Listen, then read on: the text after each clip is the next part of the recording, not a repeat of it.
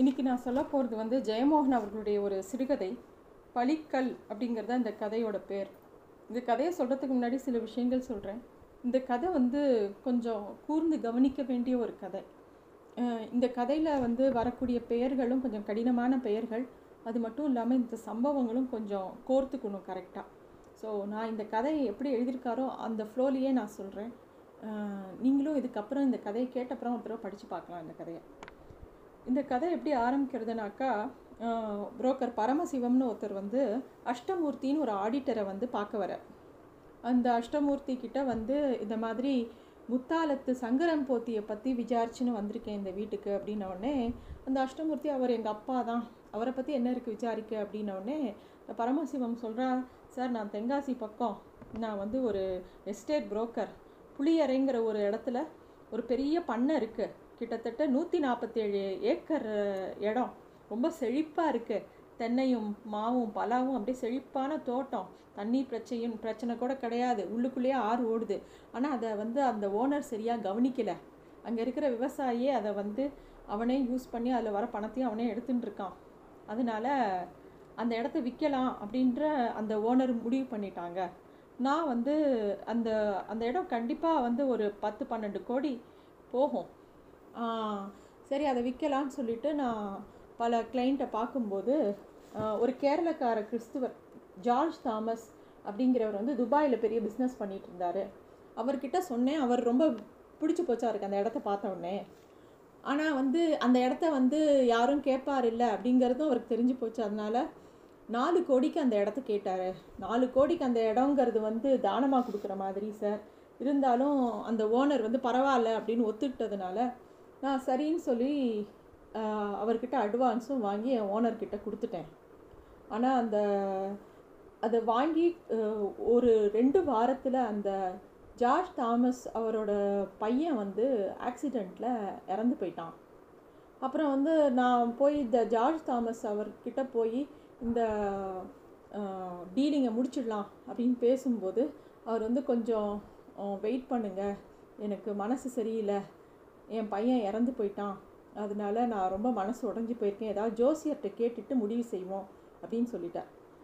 உடனே இவரே வந்து எனக்கு நல்ல ஜோசியரை தெரியும் ஒரு நல்ல நம்பூதிரியை தெரியும்னு சொல்லிட்டு மாவேலி கரையில் ஒரு புராதனமான ஜோசியர் குடும்பம் இருக்காங்க. அவங்கக்கிட்ட கூட்டிகிட்டு போனான். அங்கே கூட்டிகிட்டு போனவுடனே அந்த ஜாதகத்தை கொடுத்த உடனே அந்த ஜோசியர் பிரசனம் பார்த்து பையன் போயிட்டான்ல? அப்படின்னு கேட்குறாரு அதை கேட்ட உடனே உங்களுக்கு வந்து அப்படியே பக்குன்னு ஆயிடுறது. ஏதோ ஒரு ஆர்ஜித தோஷம் நீங்கள் செஞ்சதில்லை. வேறு எங்கேருந்தோ வந்து அந்த தோஷம் உங்களை ஒட்டின்னு இருக்கு அப்படின்னு சொன்னார். இந்த ஜார்ஜ் தாமஸ்க்கு ஒன்றும் புரியல. உடனே அந்த ஜோசியர் சொல்கிறார் இப்போ பக் சமீபமாக ஏதாவது வீடு கீடு ஏதாவது புதுசாக வாங்கினீங்களா? அப்படின்னு கேட்கவும் இல்லை வேறு ஏதாவது நகை ஏதாவது வாங்கினீங்களா? அப்படின்னு கேட்குறேன் இல்லை ஒரு நிலத்தை தான் வாங்கலான்னு அட்வான்ஸ் பண்ணினேன் அப்படின்னோடனே உடனே அவர் கே அவர் கொஞ்சம் நேரம் யோசிச்சுட்டு ஏதாவது கனவு கிணவு வந்துச்சா? அப்படின்னு கேட்குறாரு. ஆமாம் ஒரு வயசான கிழவர் ஒரு பெரிய கிணத்துக்குள்ளே இருந்து ஆழத்துலேருந்து கத்தி கத்தி அழறாரு. அந்த மாதிரி எனக்கு கனவு வந்தது அப்படிங்கிற. அவரோட மனைவியும் யாரோ வந்து கதவை தட்டி தட்டி அழுதுகிட்டே நிற்கிற மாதிரி ஒரு வயசானவர் நிற்கிற மாதிரி ஒரு பத்து பதினஞ்சு தடவை எனக்கு கனவு வந்துச்சு அப்படிங்கிறார். உடனே அந்த நம்பூதிரி வந்து நிலம் யாரோடையது? அது வந்து யாருதுன்னு எனக்கு தெரியல. இருந்தாலும் அந்த நிலத்து மேலே பெரிய சாபம் இருக்குது அதில் இருந்து நீங்கள் வெளியே வர்றது கஷ்டம். போனது போகட்டும் அட்வான்ஸ் கொடுத்ததோடு இருக்கட்டும் நீங்கள் பாக்கி பணத்தை அந்த ப அட்வான்ஸை கூட திரும்பி வாங்கிக்காதீங்க. நீங்கள் அந்த நிலமே வேண்டான்ட்டு போயிடுங்க அப்படின்னு சொல்லி அந்த நம்பூதிரி சொல்கிறார் சொன்ன உடனே அந்த அம்மா ரொம்ப அழறுது அழுதுட்டு ஆனால் என் மகன் போயிட்டானே சாமின்னொடனே ஜோசியன் சொல்கிறா நாங்கள் எல்லாருமே ஜோசியர்கள்லாம் சொல்கிற ஒரே விஷயம் என்ன தெரியுமாம்மா அது விதியோட கணக்கு. அதனால் நான் வேறு எதுவும் சொல்கிறதுக்கு இல்லை அப்படின்னு சொல்லி அவர் கையெடுத்து கும்பிட்றேன் அந்த தா ஜார்ஜ் தாமஸுங்கிறவரும் இந்த புரோக்கர்கிட்ட இங்கே பாரு தம்பி எனக்கு இந்த டீலிங் லேண்டே வேண்டாம் அப்படின்னு சொல்லிட்டு போயிடுறேன். பரமசிவம் எவ்வளவோ சொல்லி பார்க்குறாரு. சார் ஏதாவது பரிகாரம் கிரிகாரம் பண்ணிக்கலான்னா ஐயோ வேண்டவே வேணாம்ப்பான்னு கையெடுத்து கும்பிட்டு போயிடுறார் இந்த விஷயத்தை வந்து அந்த மெட்ராஸில் இருக்கக்கூடிய இவங்களுக்கு அதாவது இந்த ஓனர் யார் இருக்காரோ அவர்கிட்ட போய் அந்த ஓனரில் இருக்கிற மெட்ரா அந்த ஓனர் பேர் வந்து சண்முகலிங்கம். அவர்கிட்ட போய் இந்த மாதிரி ஆயிடுச்சு சார் அந்த பார்ட்டி போயிட்டாங்க. வேண்டாங்கிறாங்க. ஏதோ அந்த நிலத்துல சாபம் இருக்கான் அப்படின்னு சொல்லிகிட்டே இருக்காரு. இதை சொல்லும்போது இந்த சண்முகலிங்கத்தோட மனைவி வேகமாக அழுதுண்டே ஓடி வராங்க. யார் அந்த நம்பூதிரி? உடனே இப்போவே நாங்கள் போய் பார்க்கணும். எங்கள் குடும்பத்தில் நடக்கிற விஷயத்தெல்லாம் நாச எங்கள் குடும்பத்தில் பெரிய நாசமான விஷயங்கள் நிறைய நடந்துக்கிட்டே இருக்குது அதை பற்றி கேட்கணும் அந்த நம்பூதிரி கிட்ட தயவுசெய்து எங்கள் நான் எங்களை அந்த நம்பூதிரி கிட்ட கூட்டிகிட்டு போங்களேன் அப்படின்னு சொல்கிறார் உடனே இந்த பரமசிவனுக்கு பார்த்த உடனே பாவமாக இருக்கு அவன் சாதாரண புரோக்கர் தான். இருந்தாலும் அவர் கூட்டிகிட்டு போகிறாரு கூட்டிகிட்டு போன உடனே இவங்களோட ஜாதகத்தை பார்த்த உடனே அந்த நம்பூதிரி அந்த ஜாதகத்தை அப்படியே கீழே போட்டுடுறார். போட்டுட்டு குலசாபம் துரத்துது. அழிச்சிட்டு தான் போகும். அள்ளி அள்ளி வச்சாலும் அடங்காத நெருப்பு அப்படின்னு சொல்லிடுறார். அதை கேட்டோன்னே அந்த குடும்பமே கதறி அழறுது. அப்படின்னு சொல்லிட்டு இது எல்லா விஷயத்தையும் அந்த பரமசிவம் அந்த ஆடிட்டர் அஷ்டமூர்த்தி அதாவது முத்தாலத்து சங்கரன் போத்தியோட பிள்ளைக்கிட்ட சொல்லிக்கிட்டு இருக்கார். அவர் வந்து அப்படியே அமைதியாக கேட்டுருக்கார் சார் நான் சொல்கிற குடும்பம் யார் தெரியுமா சார்? அழகிய நம்பியா பிள்ளை குடும்பம் சார். பெரியவர் அப்போ கேஸில் மாட்டினப்ப இவர் தான் கோயில் சீஃப் எக்ஸிக்யூட்டிவ் ஆஃபீஸர் அப்படின்னு சொல்கிறார் இவர் மௌனமாக கேட்டுக்கிட்டு இருக்கார்.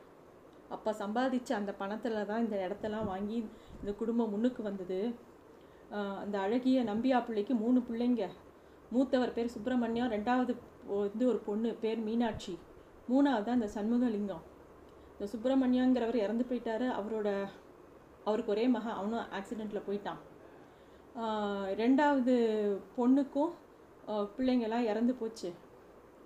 ஒரு மன வளர்ச்சி இல்லாத பிள்ளை தான் இருக்குது மூணாவதாக இருக்கக்கூடிய அந்த மூணாவது பையனுக்குமே வந்து சண்முகலிங்கத்துக்குமே வந்து ஒரு பையன் ரெண்டு பொண்ணு. அதுலேயும் ஒரு பையன் வந்து ஆக்சிடெண்ட் ஆகி இப்போ படுத்த பைய படுக்கையாக இருக்கான். இந்த சண்முகலிங்கங்கிறவர் இந்த புரோக்கர்கிட்ட சொல்லி அழுகிறாரு. எங்கள் குடும்பமே சாபம் வாங்கின குடும்பம். நான் வந்து இதை தெரிஞ்சு ஏன் கல்யாணம் பண்ணிக்கிட்டேனே தெரியல. கல்யாணம் பண்ணாமல் இருந்திருந்தால் ஒரு வேளை இவங்கெல்லாம் தப்பிச்சிருப்பாங்க என் மனைவி குழந்தைகள்லாம். நான் தப்பு செஞ்சுட்டேன்னு ஓன அழறாரு. அப்படின்னோடனே இந்த அஷ்டமூர்த்தி வந்து பொறுமையாக எல்லாம் கேட்டு இப்போ நான் என்ன பண்ணணும்? அப்படின்னு கேட்குறாரு அதுக்கு அந்த பரமசிவம் புரோக்கர் சொல்கிற சார் அவங்க பண்ணாத பூஜைலாம் இல்லை. எவ்வளோ பிராயசித்தம் பண்ணாலும் ஒன்றும் பண்ண முடியல. அந்த அழுகிய நம்பியா பிள்ளைக்கு கடைசியாக ஒரு வியாதி வந்தது. அதாவது அவருக்கு பாத்ரூம் ஒழுகிட்டே இருக்கும். அவர் சாகிறதுக்கு முன்னாடி ஒரு விஷயம் சொல்லிட்டு போனார். பதினேழு வருஷமாக கழுவில் ஏற்றி உட்கார வச்சுட்டாருடா ஆண்டவன். என்னால் கழுவில் என்னை கழுவில் ஏற்றிட்டான்டா ஆண்டவன். நான் பண்ண பாவத்துக்குன்னு சொல்லிட்டு கதறி இறந்து போனார். அப்படின்னு சொல்கிறார் இந்த இதெல்லாம் எதனால் அப்படிங்கும்போது அதாவது உங்கள் அப்பாவுக்கு செஞ்ச கொடுமையினால தான் அவங்கெல்லாம் இறந்து போய் அந்த குடும்பமே நாசமாக போகுது. இப்போ அந்த குடும்பமே வந்து உங்கள் அப்பா கிட்ட வந்து மன்னிப்பு கேட்கணும்னு ஆசைப்படுறாங்க அப்படின்னு சொல்கிறாரு இந்த பரமசிவம். இவர் இவர் இந்த ஆடிட்டர் அமைதியாக இருக்கார். அதாவது இந்த கதை என்ன அப்படின்னா இந்த முத்தாலத்து சங்கரன் போத்தி யார்? அவர் அவருக்கும் இந்த அழ அழகிய நம்பி நம்பியா பிள்ளைக்கும் என்ன சம்பந்தம் அப்படிங்கிறது தான் இந்த கதை. என்ன சாபம் அப்படிங்கிறது தான் இந்த கதை. இந்த முத்தாளன் சங்கரன் போத்தி யாருங்கிறது இந்த அஷ்டமூர்த்தி அவரோட அப்பா. அவர் வந்து அவருக்கு இப்போ தொண்ணூற்றி நாலு வயசு ஆகுது அவர் வந்து ஒரு கோவிலோட குருக்களாக இருந்திருக்கார். அந்த கோவிலில் குருக்களாக இருந்து அவர் மேலே ஒரு கேஸ் போட்டாங்க. அதாவது கோவில் சிலைகளையும் நகைகளையும் அவர் திருடிட்டதாக இந்த எக்ஸிக்யூட்டிவ் ஆஃபீஸராக இருந்தால் அழகிய நம்பியா வந்து கேஸ் போட்டு அவரை மாட்டி விட்டுட்டாரு. அவர் பன்னெண்டு வருஷம் ஜெயிலில் இருந்திருக்கார். இப்போ வந்து அவ- அவர் அவரோட குடும்ப வம்சம் தான் ரொம்ப அழிஞ்சிக்கிட்டே இருக்கு. அவங்க வந்து இந்த முக்தாலத்து சங்கரம் போத்திக்கிட்ட மன்னிப்பு கேட்க வராங்க. இவர் வந்து இவ இந்த பரமசிவன் சொன்னதெல்லாம் கேட்டவுடனே எங்கள் அப்பாவை நீங்கள் பார்க்கணும். நீங்கள் மொதல் வந்து எங்கள் அப்பாவை பார்த்துட்டு அப்புறம் மித்ததெல்லாம் பேசுங்க அப்படின்னு சொல்லி கூட்டிகிட்டு போகிறாரு கூட்டிகிட்டு போய் உள்ளே போய் பார்த்தா அவங்க அப்பா வந்து இப்படியே எங்கேயோ வேடிக்கை பார்த்துட்ருக்காரு அவர் உடம்பெல்லாம் கூனி குறுகி போச்சு. உடம்பே ஒரு மெழுகு மாதிரி இருக்குது அவர் அவர் அவர்- அவர் ரூமே வந்து ஒரு நாத்தம் அடிக்குது. அதாவது அவருக்கு வந்து தன்னை அறியாமல் பாத்ரூம் போகிறாரு ஏதோ அந்த உடம்புல ஜீவன் மட்டும்தான் இருக்குது அவருக்கு எதுவுமே புரியல. இவங்கள பார்த்த உடனே வந்து ஏதோ அதான் இங்கே வந்து அடைக்கலாங்குருவி வருதுடா கதவை சாத்துறா கதவை சாத்துறா இதே விஷயத்தையே அடிக்கடி சொல்லிக்கிட்டு இருக்காரு. இந்த இவர் அவரோட பையனுக்கு வந்து ரொம்ப வருஷமாக அவர் அவங்க அப்பாவோட பேசவே இல்லை. அவங்க அப்பாவை பாப்பானே தவிர அவங்க அப்பாவை கவனிச்சுப்பாரே தவிர ரொம்ப பேசினதில்லை.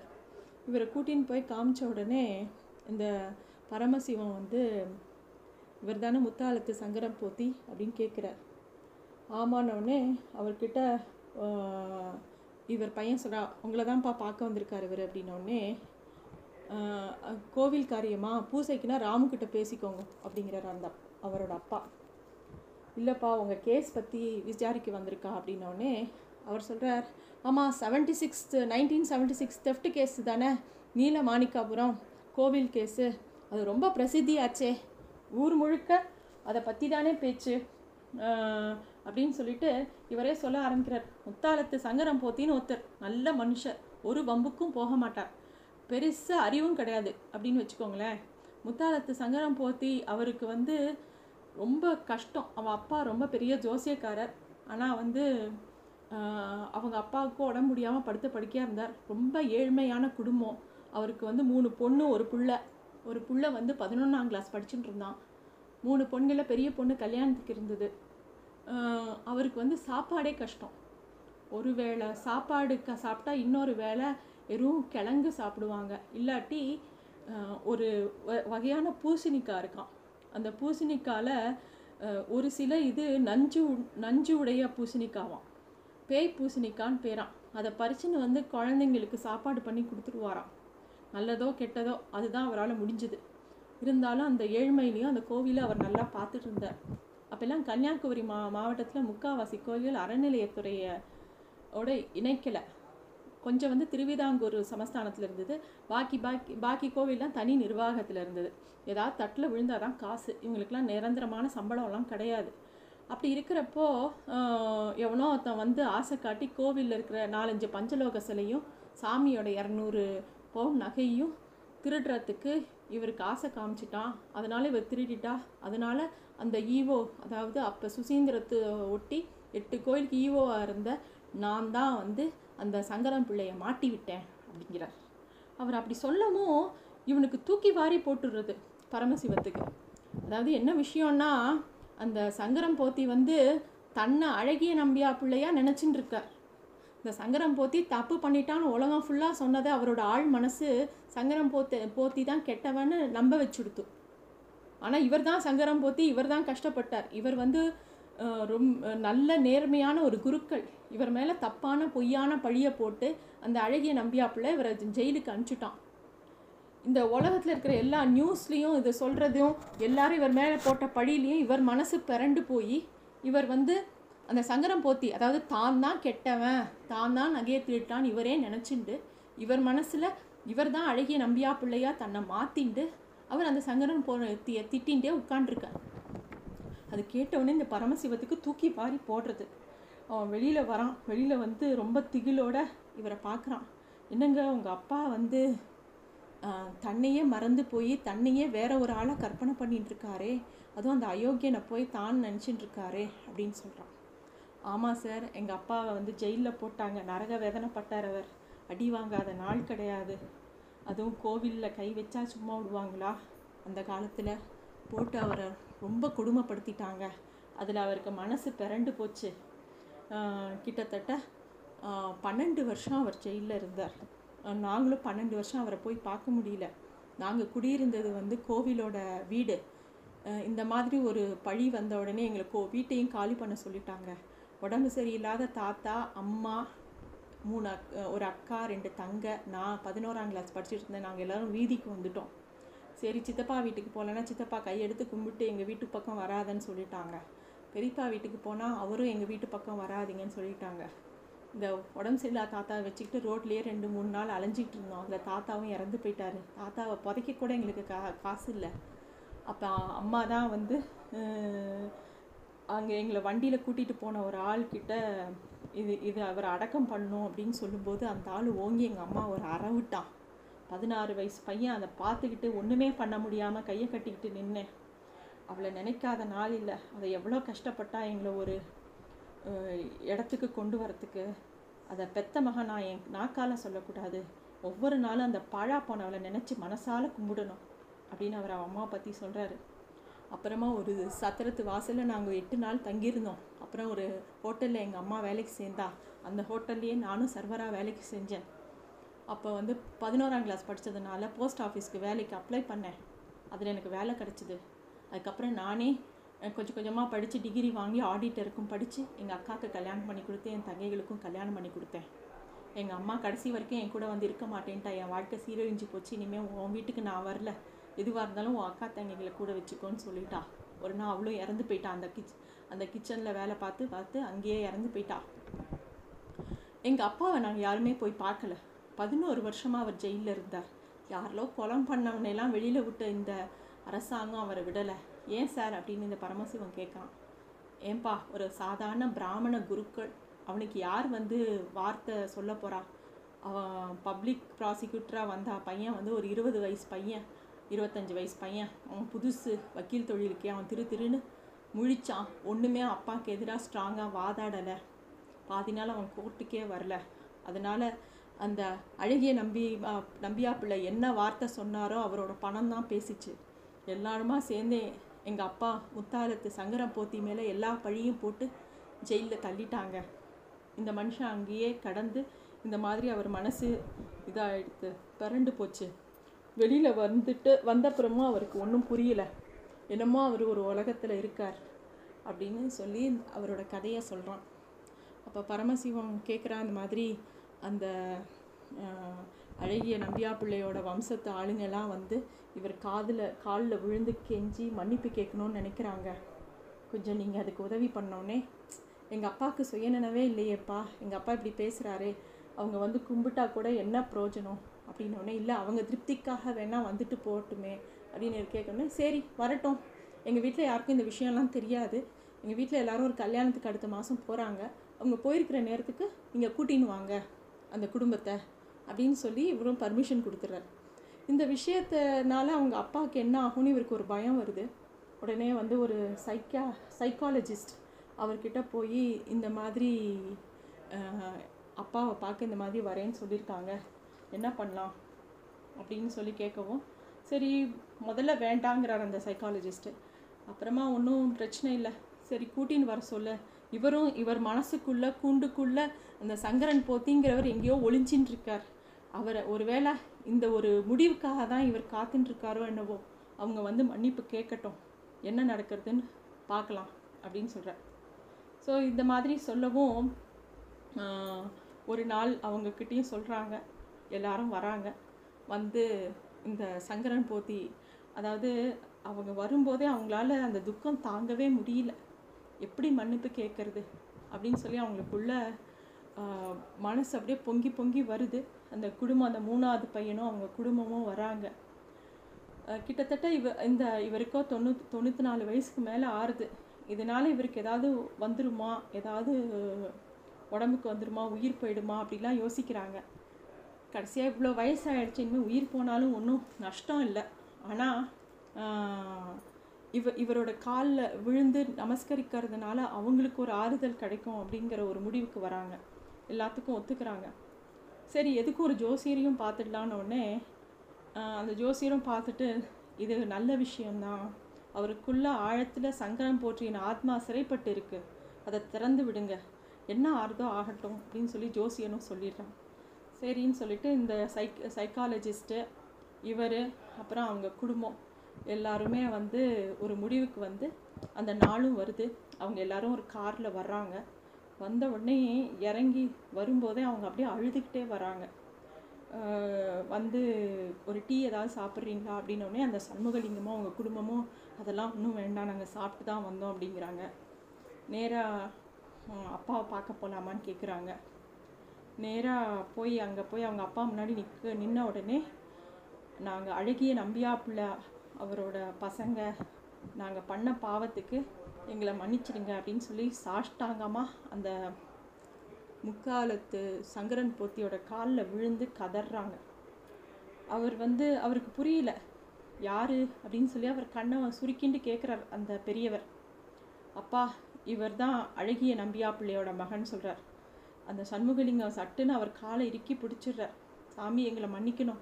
சாமி என்னையும் என் குடும்பத்தையும் மன்னிச்சு ஆசீர்வாதம் பண்ணணும். கோவில் சொத்தை திருடி உங்களை ஜெயிலுக்கு அனுப்பின மகா பாவி அழகிய நம்பியா பிள்ளையோட மகன்தான் நான். எங்கள் குடும்பமே நாசமாக போச்சு. சாமி சில்லு சில்லாக அழிஞ்சே போச்சு சாமி. சாமி ஆசீர்வாதம் பண்ணணும். என் பிள்ளைங்களுக்கு ஒரு தோஷமும் வந்துடக்கூடாது அப்படின்னு சொல்லி அழறாரு.